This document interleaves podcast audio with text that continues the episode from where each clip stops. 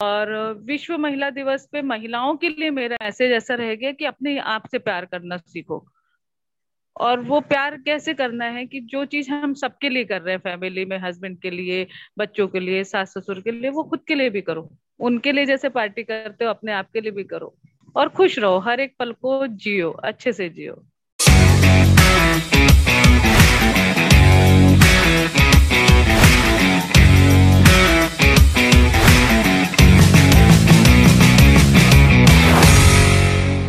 तो hello viewers तो first of all happy women's day to all of you आज मैं इन हस्ती को मैं लेके आया हूँ अपने पॉडकास्ट पे, जिनका नाम है निशिगंधा वानसुत्रे, जिनसे पहली बार मिलके मैं बहुत प्रभावित हो चुका था।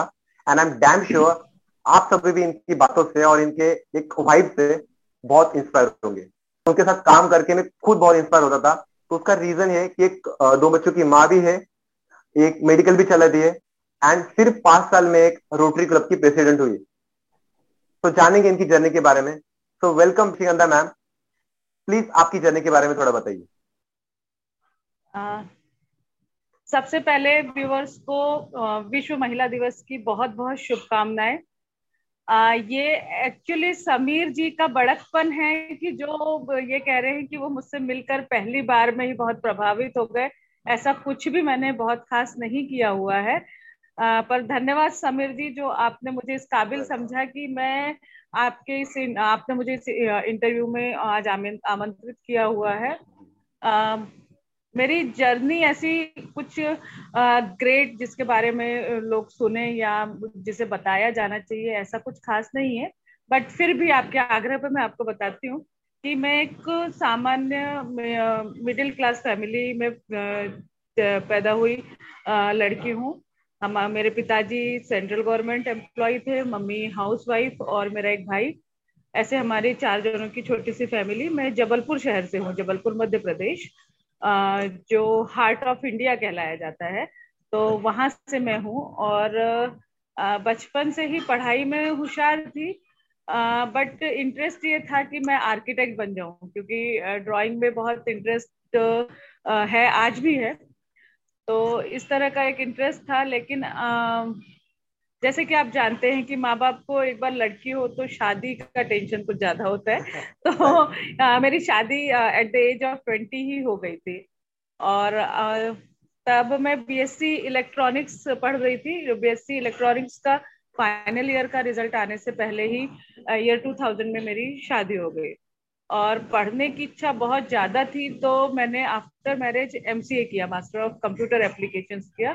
बट अनफॉर्चुनेटली uh, कहें या फिर uh, ज़िंदगी कुछ अलग दिखाना चाहती थी जो मैं करना चाहती हूँ वो नहीं बट कुछ अलग दिखाना चाहती थी शायद। इसलिए मैं इलेक्ट्रॉनिक्स और कंप्यूटर्स दोनों में भी करियर uh, नहीं कर पाई। Uh, कुछ फैमिली की रिस्पॉन्सिबिलिटीज ऐसी ज़्यादा थी कि जो जहाँ रास्ता मिलता गया वहाँ चलती गई। आ, और मतलब आप ये कह सकते हैं कि एक्सीडेंटली मैं सेल्स में आ गई। सेल्स का और मेरा कोई भी रिश्ता नहीं था मतलब आ, मैं आज जो आपसे इस तरह से बात कर रही हूँ ऐसी मैं नहीं थी। मैं बहुत शाय थी घर में आने वाले मेहमानों को नमस्ते करने में भी बड़ा टेंशन आता था मुझे। मम्मी पापा बुला बुला के बेटा नमस्ते करो। इस तरह की एक मैं आ, मतलब मेरा व्यक्तिमत्व था लेकिन समय के चलते जैसे जैसे हम बड़े होते हैं, वो काफ़ी चेंजेस आ गए। तो मैं, मेरा करियर मैंने स्टार्ट किया था आफ्टर मैरिज मैंने अपना एमसीए कंप्लीट किया और एमसीए की पढ़ाई चलते समय ही मैंने रुइया कॉलेज में इंटरव्यू दिया था माटुंगा में, जो रुइया कॉलेज है, मुंबई में। यहाँ पे मेरा सिलेक्शन कंप्यूटर सब्जेक्ट पढ़ाने के लिए हुआ था। तो मैं, मैंने दो साल वहाँ पे कंप्यूटर्स पढ़ाया जूनियर कॉलेज में इलेवेंथ और ट्वेल्थ के बच्चों को। और उसके बाद मतलब यहाँ पे मैं पढ़ाई रही थी तो अप्रैल में एक घटना ऐसी घटी कि मेरे पापा इलेक्शन ड्यूटी के समय अचानक ऑन ड्यूटी ऑफ़ हो गए। मैं वहाँ गई, वहाँ से आने के बाद मेरा जॉब जा चुका था बिकॉज़ ये कॉन्ट्रैक्ट बेसिस का जॉब था। मैं नहीं थी, उस समय फिर वो जॉब चला गया था। तो काम नहीं था और मैं पापा से बहुत बहुत ज़्यादा मतलब कनेक्टेड हूँ। आप आज उनको गए हुए सोलह सत्रह साल हो गए, फिर भी मेरे सारे कामों में या सब जगह पापा का आपको एक प्रभाव दिखेगा।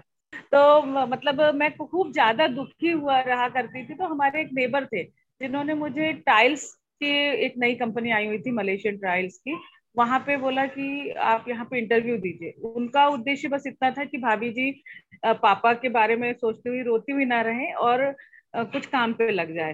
तो इसलिए मैं टाइल्स की कंपनी में गई वहाँ मेरा सिलेक्शन हो गया। सिलेक्शन का कारण ऐसा है कि मानकोली एरिया में जहाँ पे उस समय पे 2006 में एक भी कंपनियाँ बहुत कम होती थी। वेयर हाउसेस ज़्यादा होते थे। और औरतें वहाँ पे दिखाई नहीं देती थी। मतलब आते जाते हुए क्योंकि बहुत सुन सपाट था। आज तो पंद्रह सोलह साल में वो बहुत डेवलप हो गई है जगह।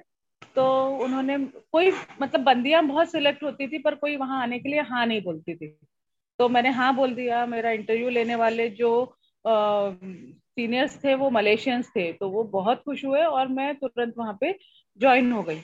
तो वहाँ हमारा विट्रीफाइड टाइल्स का मलेशियन कंपनी का जो प्रोडक्शन था वो यहाँ पे मलेशिया से हम माल भेजते थे और हमको यहाँ से केवल सेलिंग करना होती थी। तो आ, मैं वहाँ पे केवल इस चीज़ के लिए थी फ्रंट ऑफ़िस के लिए। बट होता ये था कि जो सेल्स पर्सन है उनसे ज़्यादा कस्टमर मेरा नाम पूछते थे कि हम निशी मैडम से ही बात करना चाहते हैं और उन्हीं को ऑर्डर देंगे।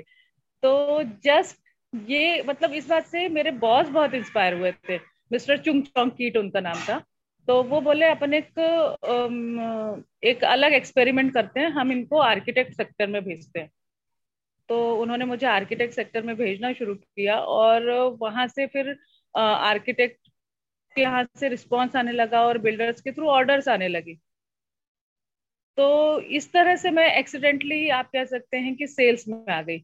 उसके बाद काफ़ी टाइम सेल्स में थी और टाइल्स ही हम, मैं मतलब बेचा करती थी।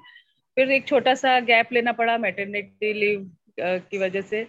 uh, 2008 में मेरा बड़ा बेटा आया अद्वैत। 2010 में मेरा छोटा बेटा अनादि। और इस तरह से एक छोटा सा गैप हुआ करियर में। उसके बाद मैंने वापस स्टार्ट किया कल्याण में ही छोटी छोटी जगह काम करके। जस्ट बच्चों को एक आदत हो जाए अलग रहने की इसके लिए। और फिर मैं एलईडी लाइट्स की कंपनी में गई। वहाँ पे भी सेल डायरेक्ट मैं सेल नहीं करती थी सेल्स पर्सन को असिस्ट करने का ही काम होता था। तो इस तरह का एक मतलब सेल्स में ही मैं आ गई, गलती से। इच्छा नहीं थी, पर सेल्स में आ गई। और फिर 2017 में समीर, हमने जहाँ पे एक साथ काम किया, आर आर मतलब मैं अभी भी कर रही हूँ, आपने मेरे साथ कुछ दिन काम किया R C M P A polishing technologies. तो वहाँ पे उन्होंने मुझे बुलाया और केमिस्ट्री मुझे बचपन से कभी पसंद नहीं थी। तो मैंने सोचा केमिकल बेचू, नहीं बेचू बेचू, नहीं बेचू। हाँ नहीं, करते करते मैंने वहाँ हाँ तो कर दी।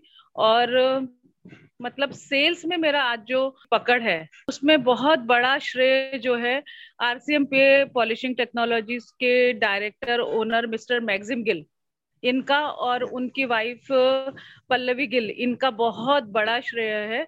क्योंकि कैसा है कि मतलब मैं सेल्स अच्छा कर सकती हूँ, या मैं अच्छा करती हूँ ये आपको मुझे सबको मालूम भी हो तब फिर भी एक प्लेटफॉर्म मिलना बहुत ज़्यादा ज़रूरी है। और एक गाइडेंस और हाँ। हाँ तो मैग्जिम सर ने आ, मेरे अंदर मतलब वो चीज़ देखी उन्होंने चांस दिया मुझे। मतलब जस्ट ट्रायल के बेसिस पे या जो भी उन्होंने मुझे बाहर भेजना शुरू किया। प्रोडक्ट का ट्रायल लेने के लिए मैं सबसे पहली बार सूरत गई उसके बाद चेन्नई गई ऑर्डर्स आने लगी और उन्होंने वो विश्वास मेरे अंदर आज भी रखा हुआ है। तो आ, मतलब सेल्स में मेरा जो भी करियर है वो पूरा का पूरा श्रेय मैं मैग्जिम सर और पल्लवी मैम को देना चाहूँगी। इसके अलावा यदि करियर के अलावा आप बात करेंगे आ, मेडिकल की तो मेडिकल तो एक्चुअली कैसा है कि हम लोग ने हम पार्टनरशिप में मेरे हस्बैंड के फ्रेंड के कहने पे शुरू किया था। बट अनफॉर्चुनेटली uh, वहाँ पे क्या हुआ कि जो व्यक्ति व्यक्ति हमारा मेडिकल हैंडल करने वाले थे उनको कहीं ना कहीं कुछ चैलेंजेस आ रहे थे। मतलब मेडिकल में मैं कैसे आई कि आ, हमने पार्टनरशिप में शुरू किया हुआ था। जी मेरा ये सवाल था कि I know women are better at multitasking but आप एक ही मोमेंट पे इतने सारे फ़ील्ड में कैसे काम कर सकते मतलब इंट्रोडक्शन में जैसे मैंने कहा कि मेडिकल में भी हाँ। और घर में भी तो एक दो ये इतने सारे रोल निभाना थोड़ा मुश्किल होता होगा एक मोमेंट पे। तो ये सब कैसे मैनेज करते हैं मुश्किल मतलब कब होता है पता है? समीर जब ना बहुत थक जाते हैं और ऐसा ब्रेक लेने का मन करता है तब लगता है मुश्किल है। लेकिन जब रिजल्ट्स अच्छे आते हैं ना तो वो खुशी में सारी मुश्किलें गायब हो जाती है। तो जैसे कि मैं आपको बता रही हूँ कि हमारे कंपनी के अंदर सर और मैडम को, दोनों को ही मुझ पे बहुत ज़्यादा विश्वास है। तो उनका विश्वास और उन्होंने जो मुझे फ्री हैंड दिया हुआ है तो उसको देख के ना कोई भी चैलेंजेस आते हैं, कभी मोटिवेशन की ज़रूरत महसूस होती है तो उनका विश्वास देख के उसी के आधार पे मैं अपने आप को मोटिवेट भी कर लेती हूँ। तो वहाँ पे ये चीज़ आती है। और जहाँ तक रही मेडिकल की बात तो मैं आपको बता रही थी कि जिनके मतलब विश्वास पे कि आप केवल पार्टनरशिप में जुड़िए और मेडिकल हम चलाएँगे। जिनकी विश्वास पे हमने पैसा लगाया था, उनको सफलता नहीं मिल रही थी और वो बैकफुट को जाने की बात कर रहे थे कि हम ये मेडिकल बंद कर देते हैं। या कुछ चार महीने पहले, चार से छह महीने पहले। तो मैंने जैसे कि मेरा स्वभाव गिव अप करने का नहीं है और सेकंड थिंग मुझे ये लगा कि इतना बड़ा पैसा अपन ने जो उसमें लगाया है उसको इस तरह से कैसे डूबने दे सकते हैं? तो मैंने वो अपने हाथ में लिया और लकीली मतलब मुझे बहुत मेहनत नहीं करनी पड़ती। वहाँ मैं ऑफ़िस के बाद डेढ़ से दो घंटा बैठती हूँ या तो रोज या ऑल्टरनेट या जैसे भी टाइम मैनेज करके। और आज हम लोग इस लेवल पे आ चुके हैं कि आ, मेडिकल में हमको अपने से कुछ इनपुट नहीं डालने पड़ रहे वो अपने पैर पे खड़ा है आज मेडिकल तो इसके लिए मैं रियली मतलब काफ़ी खुश भी हूँ। तो इस तरह से मेरे दो टास्क मैंने आपको बता दिए। एक आरसीएमपीए का जॉब पूरा नाइन टू सिक्स वाला है तो उसमें पूरे ग्यारह से साढ़े ग्यारह घंटे चले जाते हैं। फिर लौटते में थोड़ा देर मेडिकल में बैठती हूँ। उसके अलावा अभी मैं जो बहुत ज़्यादा इंजॉय कर रही हूँ एकदम दिल से वो है रोटरी की प्रेसिडेंटशिप समीर आपने इंट्रोडक्शन में गलती से थोड़ा गलत कह दिया ये मेरा पांचवा साल नहीं है ये मेरा तीसरा साल है। तो ये मेरा रोटरी में तीसरा साल है और मैं तीसरे साल में ही प्रेसिडेंट बन गई। यहाँ पे भी आप ये कह सकते हैं कि आ, मैं एक्सीडेंटल प्रेसिडेंट हूँ। क्योंकि एक्चुअली रोटरी में क्या होता है कि अगला पूरा शेड्यूल आपको फोरकास्ट करना पड़ता है क्लब को, कि अगले साल प्रेसिडेंट कौन होगा, उसके अगले साल कौन होगा। ये पूरा प्लानिंग रहता है और इस प्लानिंग के तहत smile year twenty one twenty two के लिए प्रेसिडेंट में मेरा नाम नॉमिनेट नहीं किया गया था। लेकिन जिनका किया गया था, वो कोविड में उनको काफ़ी दिक्कतें आई बिज़नेस में और काफ़ी तो वो उससे उबरना चाह रहे थे। तो वो उन्होंने बोला कि शायद मैं जस्टिस नहीं कर पाऊँगा मैं उस काम पे ध्यान दू या रोटरी पे ध्यान दू। और ये चीज़ मुझे रियलाइज़ हो गई है और फिर भी मैं रिस्पॉन्सिबिलिटी अपने ऊपर ले लूँ ये बात अच्छी नहीं होगी। तो उन्होंने आ, मतलब जनवरी फरवरी के आसपास मना कर दिया था। और उनके मना करने के बाद सीनियर्स मेंबर थे काफ़ी सारे क्योंकि हमारे क्लब की एज आज सेवन ईयर ही है। मैं सेवेंथ प्रेसिडेंट uh, हूँ और फ़र्स्ट लेडी प्रेसिडेंट हूँ हमारे क्लब की। Uh, हमारे क्लब में आग इससे पहले जितने भी प्रेसिडेंट हुए हैं वो सारे मेल मेंबर थे। तो उनके मना करने के बाद जो चार्टर प्रेसिडेंट है हमारे मिस्टर बाड़ा साहेब एरेंडे उन्होंने और कोर मेंबर्स ने एक एक करके सबसे पूछा कि भाई आप प्रेसिडेंट बन जाओ आप प्रेसिडेंट बन जाओ आप प्रेसिडेंट बन जाओ। तो सबने मना किया हुआ था। मुझसे पूछा गया तो मैंने डायरेक्ट मना नहीं किया, मैं खुश हुई थी। बट थोड़ा सा टेंशन कोविड उस समय थोड़ा अच्छे इसमें था सेकेंड स्टेज चल रही थी। तो घर से हस्बैंड का मतलब एक विरोध था स्ट्रॉन्ग था वो भी। तो मैंने उनसे कहा कि आप मुझको एक साल बस दे दो। एक साल आप मुझे मेरे लिए दे दो, मेरा करके देखने का काफ़ी मन है। तो इस तरह से मैं रोटरी की प्रेसिडेंट बन गई। और रोटरी के प्रेसिडेंट के लिए मैंने 12 जनवरी 2021 को हाँ बोला था। तब से लेकर के मेरा इंस्टॉलेशन 25 25 अगस्त 2021 को हुआ। तब तक और उसके बाद भी एक महीने तक बहुत ज़्यादा एक स्ट्रगल था घर के अंदर कि तुम रोटरी क्यों कर रही हो? क्या मिलने वाला है इससे? तो वो घर का एक विरोध का सामना करते हुए मुझे बाहर जाके रोटरी का काम भी करना पड़ता था। बट जो भी छोटे छोटे प्रोजेक्ट भी है ना वो बड़े दिल से और बड़ी शिद्दत से किए। आपके क्लब की एक खास बात मुझे पसंद आती है कि आपने ट्री प्लांटेशन भी किया एंड आपने ट्री प्लांटेशन ज़्यादा उससे ज़्यादा इम्पोर्टेंट कि उस ट्री का ख्याल भी रखा जाए।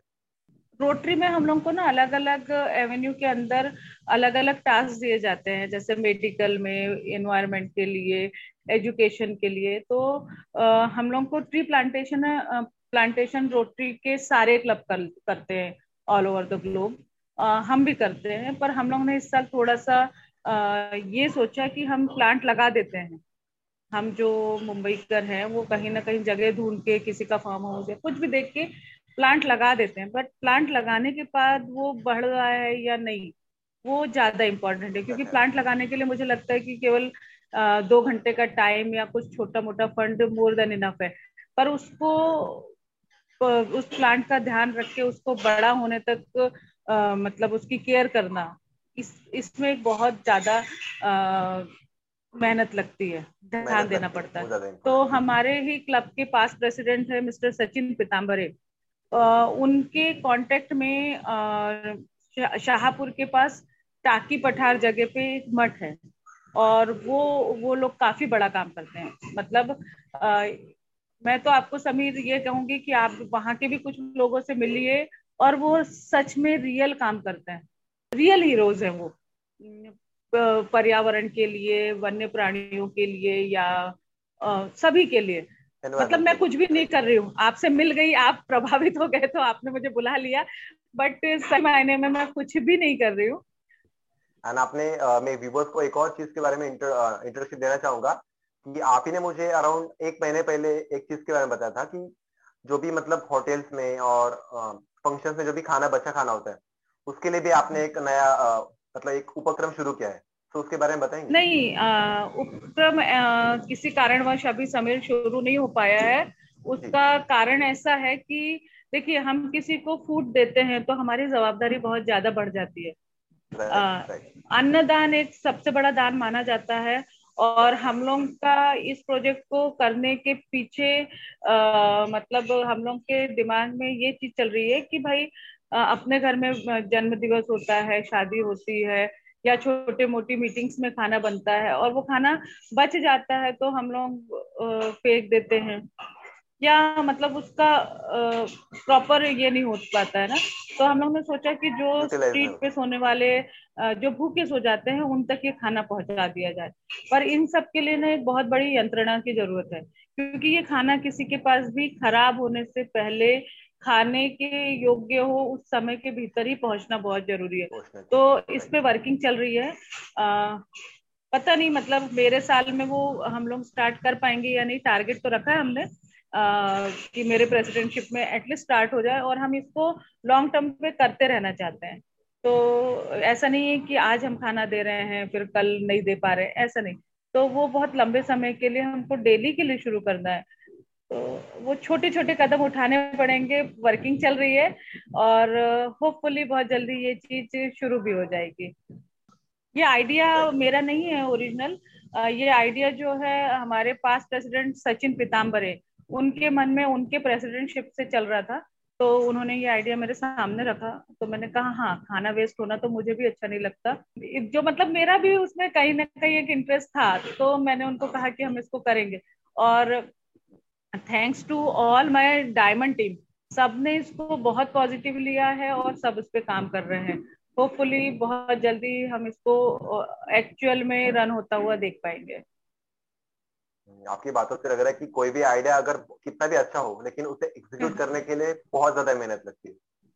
आ, नहीं एक्चुअली ये फ़ूड से रिलेटेड है ना समीर। हम लोग बहुत बारकाइयों पे ध्यान देना चाहते हैं क्योंकि देखिए अपने खाना देने के बाद किसी को भी कोई तकलीफ़ ना हो। शत प्रतिशत विश्वास है कि हम लोग जल्दी से जल्दी इसको शुरू करेंगे।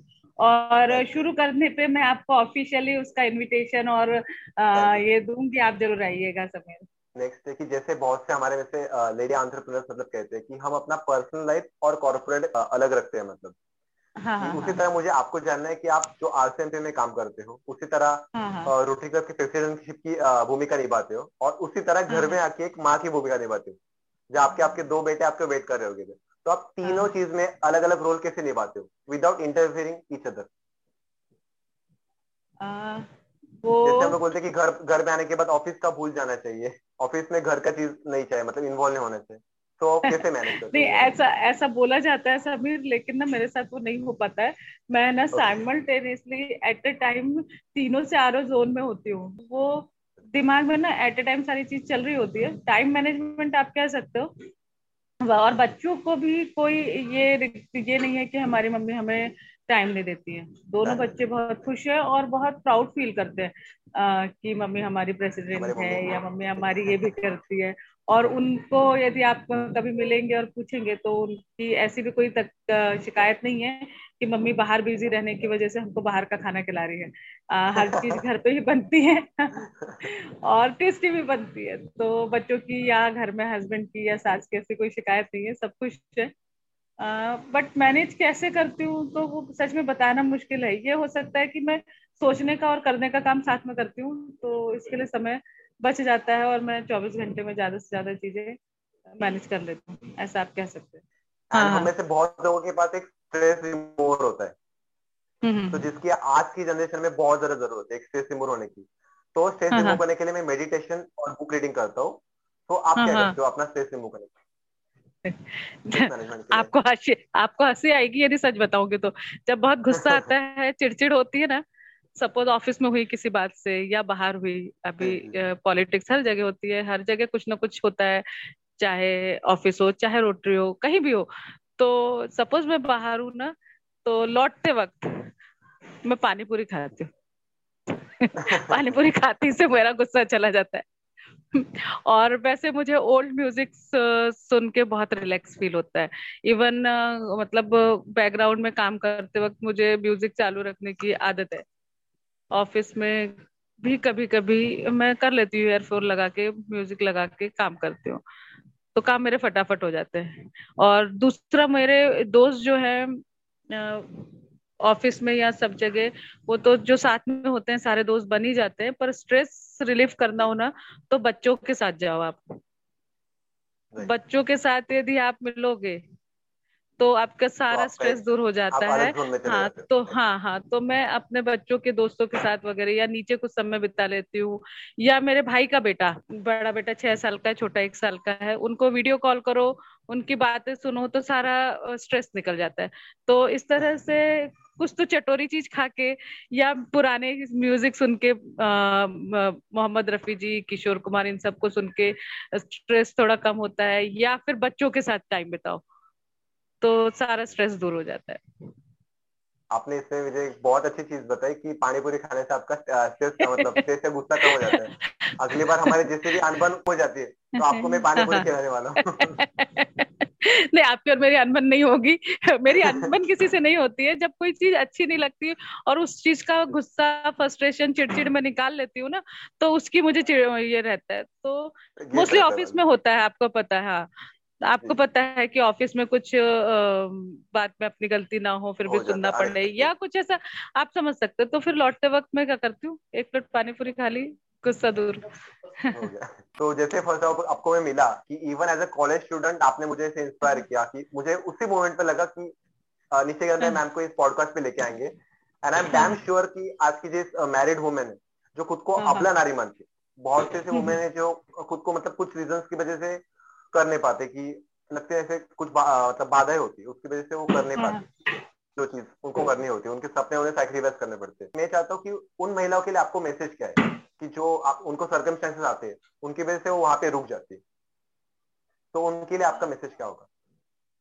महिलाओं के लिए खास तरह से आप महिला दिवस है इसलिए मैं ये कहना चाहूँगी कि सबसे पहले तो इस चीज़ से निकल जाएँ कि हमको केवल खाना बनाना है कपड़ा धोना है बर्तन करना है। और आजकल के एज में कोई भी लेडीज़ नहीं करती सबने मेड रखी हुई है।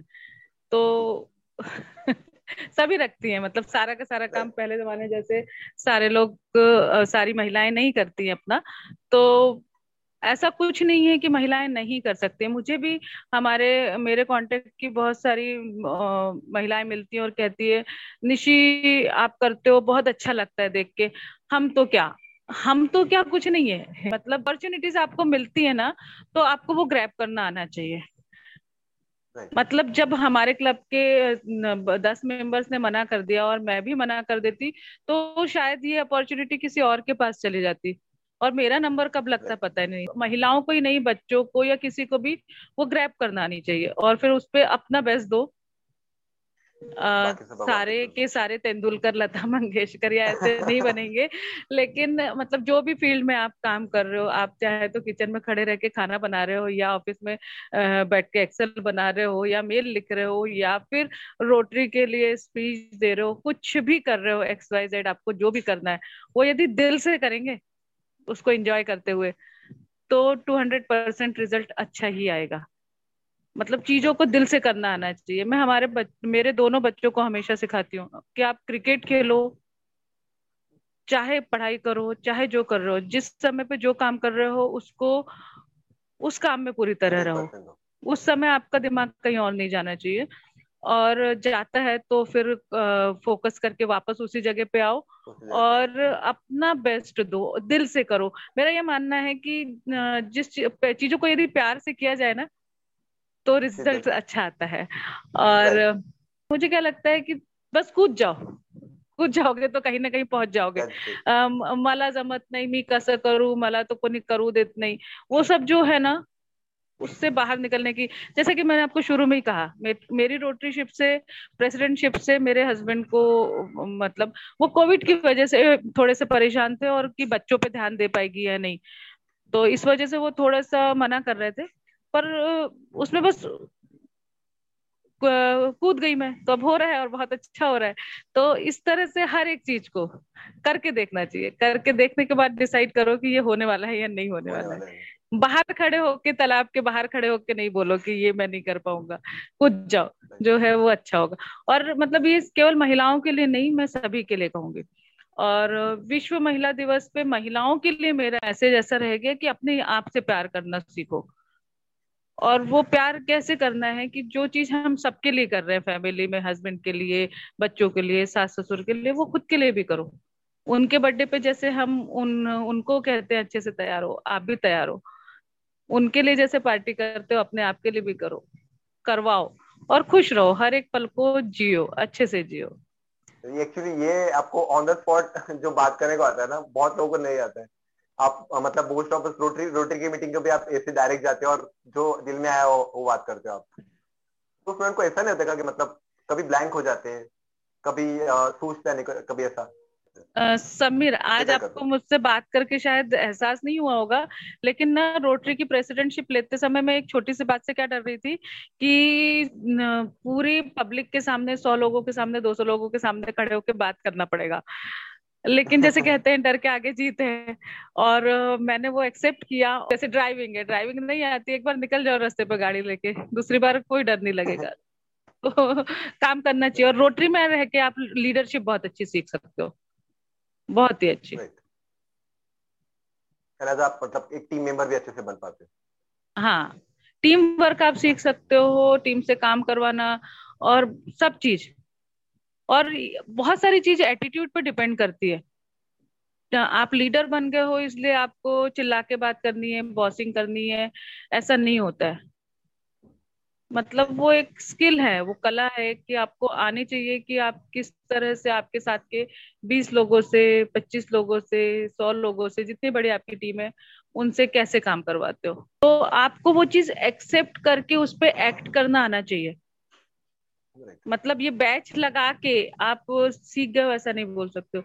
उसके बाद एक्शन में आना होगा आपको कुछ करना होगा तो करना होगा। निश्चित ही आपको सफलता मिलेगी और आप आप आपके कल से आज थोड़े बढ़े हुए ग्रो हुए वाले रहोगे। फिर उसके बाद हम लोग ने स्वच्छ कल्याण सुंदर कल्याण के अंतर्गत कल्याण की कुछ दीवारों पे आ, आ, अच्छे संदेश देते हुए कुछ ड्राइंग्स पेंटिंग्स बनाई है जिसको आपने फेसबुक पे देखा होगा मेरे।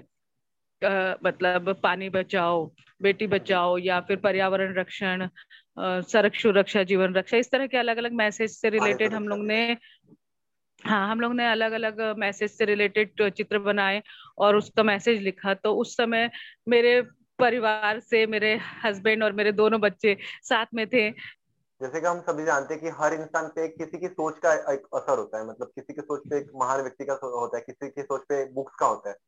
तो आपके हाँ, मेंटर हाँ। कौन हो गए मतलब कौन आपके मेंटर थे जिनसे आपको एक इंस्पिरेशन मिली कि कुछ किया जाए ऐसा? आ, मेरे ऊपर सबसे ज़्यादा असर मेरे पापा का है। बहुत ज़्यादा है। वो बहुत ही सिंपल व्यक्ति थे और उनका एक था कि किसी का को दुख नहीं पहुंचाना है। और गॉड इज़ ग्रेट ये वो हमेशा बोलते थे। तो उस चीज़ का बहुत असर है। बाकी अलग अलग क्षेत्रों में देखा जाए तो अलग अलग व्यक्ति असर छोड़ के जाते हैं। पर बेसिक नेचर पे या जो भी है, वो मेरे पापा का असर मेरे ऊपर बहुत है। उसके साथ ही मतलब मेरे भाई और मम्मी, ये हमेशा मेरे साथ नहीं होते पर उनका एक चीज़ है कि वो हमेशा क्या बोलते हैं मतलब मम्मी बोलती है माझी श्रद्धा का ही करू सकते मेरा नाम घर पे श्रद्धा है. तो ये कि वो उनका है और भाई भी इसी तरह की बात करता है. दीदी कुछ भी कर लेगी. और उन दोनों से सीख के मेरा छोटा बेटा अनादि भी वैसे ही बोलना सीख गया है. मम्मी ला सांग हूँ जाइल काम. तो उनका जो ये विश्वास है ना तो उस विश्वास को बनाए रखने के लिए मेरी मेहनत इस दिशा में बढ़ जाती है कि अपने आप वो चीज़ का रिज़ल्ट पॉजिटिव आता है। क्योंकि बैक ऑफ़ द माइंड एक चीज़ रहती है ना कि यार ये तो ऐसा सोचते हैं कि मैं कुछ भी कर सकती तो वो हो जाना चाहिए। और एक बुक है, आपने शायद पढ़ी होगी सीक्रेट उसमें ये बताया गया है कि आप जो सोचते हो, वही आपके साथ साथ आता है, आपके आसपास। क्योंकि सारी चीज़ें ब्रह्मांड में ही रहती है। आप पॉजिटिव चीज़ें सोचोगे तो पॉजिटिव चीज़ें घूम घूम के आपके पास आ जाएगी। तो आपकी सोच पॉजिटिव होनी चाहिए। जो करो, वो दिल से करो। और जो करने का मन होता है, उसको एक बार करके देख लो। ताकि कोई रिग्रेट ना रहे। और अपना अपना डिसीज़न खुद ही आप निकालो कि इसको करने से क्या होगा। मतलब यदि मिर्ची तीखी है तो इसको मैं आपको ना बताऊँ कि मिर्ची तीखी है। आप उसको काट खाओ और खा के पता करो कि ये मिर्ची तीखी है या मिर्ची तीखी होती है। मतलब यही चीज़ मैं बच्चों को भी बोलती हूँ आपको जो करने का मन होता है ना वो आप कर लो। और बातों को मेरे साथ थोड़ी बार, एक बार चर्चा कर लिया करो क्योंकि क्या चीज़ अच्छी है और नहीं है आपको पता नहीं पर यदि आपको कुछ करके देखने का मन होता है तो आप बिंदास मुझे बताओ और करके देख लो और खुद रियलाइज़ करो कि ये चीज़ आपके लिए अच्छी है या नहीं है। एक बात और कहना चाहूँगी कि जो हमारे बड़े होते हैं घर में, वो हो सकता है कि हमसे उन्होंने हमको ज़्यादा पढ़ा के पढ़ा दिया होगा लेकिन हमने चार किताबें ज़्यादा भी पढ़ी होगी तो भी हमारे बड़े जो घर में हमको बता रहे होते हैं दादा दादी हस्बैंड माँ बहन सब कोई आ, वो उनके पास अनुभव ज़्यादा है तो उनका सुनना चाहिए सुन के तुरंत नहीं मानना है तो भी एनालिसिस करना आना चाहिए। मतलब आ, हाँ।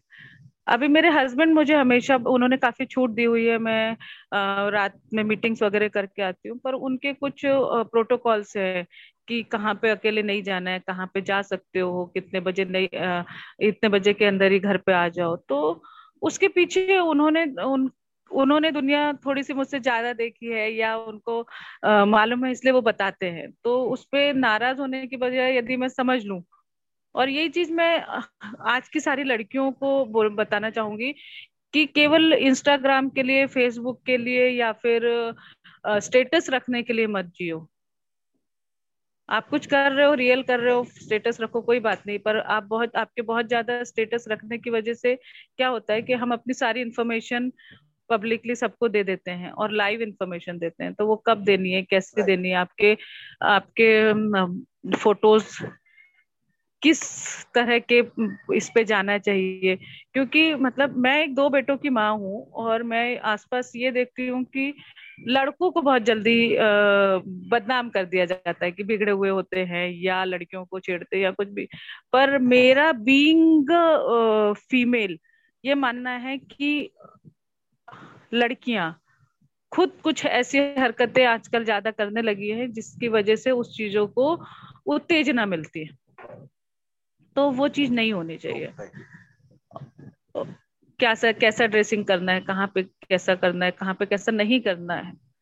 तो मतलब जब आप पूछ रहे थे कि आप महिलाओं को क्या बताना चाहती हो तब मुझे सूझ नहीं रहा था मैं क्या बताऊँ।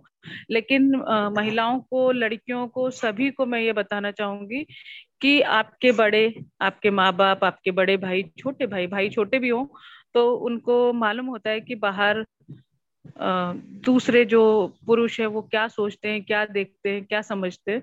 तो उनकी बातें थोड़ी सी समझ लेने में कोई हानि तो नहीं है।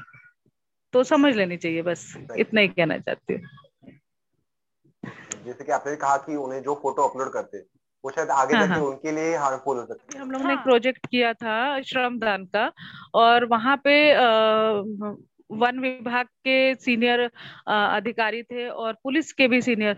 तो उन्होंने भी वो कॉलेज स्टूडेंट को, जो एनएसएस के स्टूडेंट आए हुए थे वहाँ पे माडवी कॉलेज, डोंबिवली से, उन सभी लड़कियों को हाथ जोड़ के विनंती की कि आप हर एक चीज़ कृपया करके फेसबुक पे ना डालें कि गोवा जा रहे हैं या घूमने जा रहे हैं। आप जितना बताने से हाँ हर चीज़ का अपडेट मत दो क्योंकि इस तरह से आप क्राइम करने वालों को या गलत हरकतें करने वालों को सीधे सीधे उनका काम आप इजी करके दे रहे हो।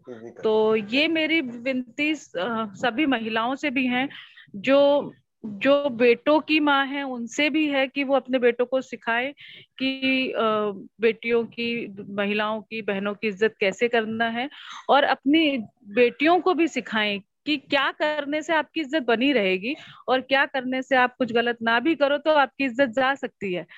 तो वो जो छोटी छोटी बारकाई होती है, वो यदि आज की महिलाएँ मतलब जो मेरे एज की महिलाएँ हैं या मुझसे बड़ी हैं, वो अपनी बच्चियों को सिखाएँ, बच्चियाँ मुझे सुन के या किसी और को सुन के इस बात की थोड़ी सी समझ ले लें तो बहुत अच्छा हो जाएगा। अदरवाइज़ समय बहुत बदल चुका है, बहुत खराब हो चुका है। जिसको सुधारने के लिए एक छोटा सा प्रयास हो सकता है। हम अपने घर से यदि सुधर जाए तो। सुधर जाए तो। बदलाव की शुरुआत हम खुद से होती है हाँ हाँ तो ये मैं कहना चाहूँगी। Thank you so much Nishikanta ma'am. बहुत सी बातें बताने के लिए और बहुत अलग अलग अलग पर्सपेक्टिव हमारे पॉडकास्ट में लाने के लिए। अगर हो सके तो फिर से एक बार आपको बुलाऊँगा व्यूवर्स की अगर डिमांड हो तो। Thank you Sameer for selecting me for this podcast and मैं आपको बताना चाहूँगी कि मैंने इस तरह का ये मेरे लाइफ का पहला अनुभव है। मैंने इस तरह से कभी किसी से बात नहीं की है। आज पहली बार आपसे कर रही हूँ। और मुझे उम्मीद है आपको तो आपको तो मेरी बातें पसंद आती है पर आपके साथ साथ व्यूअर्स को भी मेरी बातें पसंद आएगी। और व्यूअर्स मुझे मौका देंगे वापस आपके सामने किसी और विषय को लेके आने की। तो धन्यवाद। जैसे आपने कहा मैंने आपको ये इंट्रोड्यूस किया था पॉडकास्ट का कंसेप्ट उस टाइम आपको ऐसे अनअवेयर थे कि क्या कंसेप्ट है पॉडकास्ट क्या नहीं। आप ऐसे लेके हाँ। अच्छा कर रहे ना कुछ। अच्छा कर रहे हो ना ठीक है मैं आती हूँ कुछ तो अच्छा करेंगे। तो मैं जैसा अभी आपके इंटरव्यू में बता रही थी कि आदमी को एक बार करके देख लेना चाहिए था। तो जब आपने मुझे बताया तो सीरियसली मुझे नहीं मालूम था कि क्या है और अभी भी मुझे नहीं मालूम। मुझे बस इतना मालूम है कि समीर सवाल पूछेंगे तो जवाब देना है। और वो कहाँ पे जाएगा क्या होगा मुझे कुछ पता नहीं है। लेकिन हाँ कोई भी बात करके देखते में तो कोई नुकसान नहीं है ना। एक बार करके देख लो इसलिए मैंने आपके आमंत्रण को स्वीकारा और आज यहाँ पे आपसे बात कर रही हूँ। तो बहुत बहुत धन्यवाद जो आपने मुझे इस लायक समझा कि मैं आपसे बात कर सकूँ और आप उसको आगे और सभी को भी सुना सके। धन्यवाद। थैंक यू मुझ, मुझ पे स्टिल विश्वास करके आपने खुद आने के लिए thank you so much thank you thank you ma'am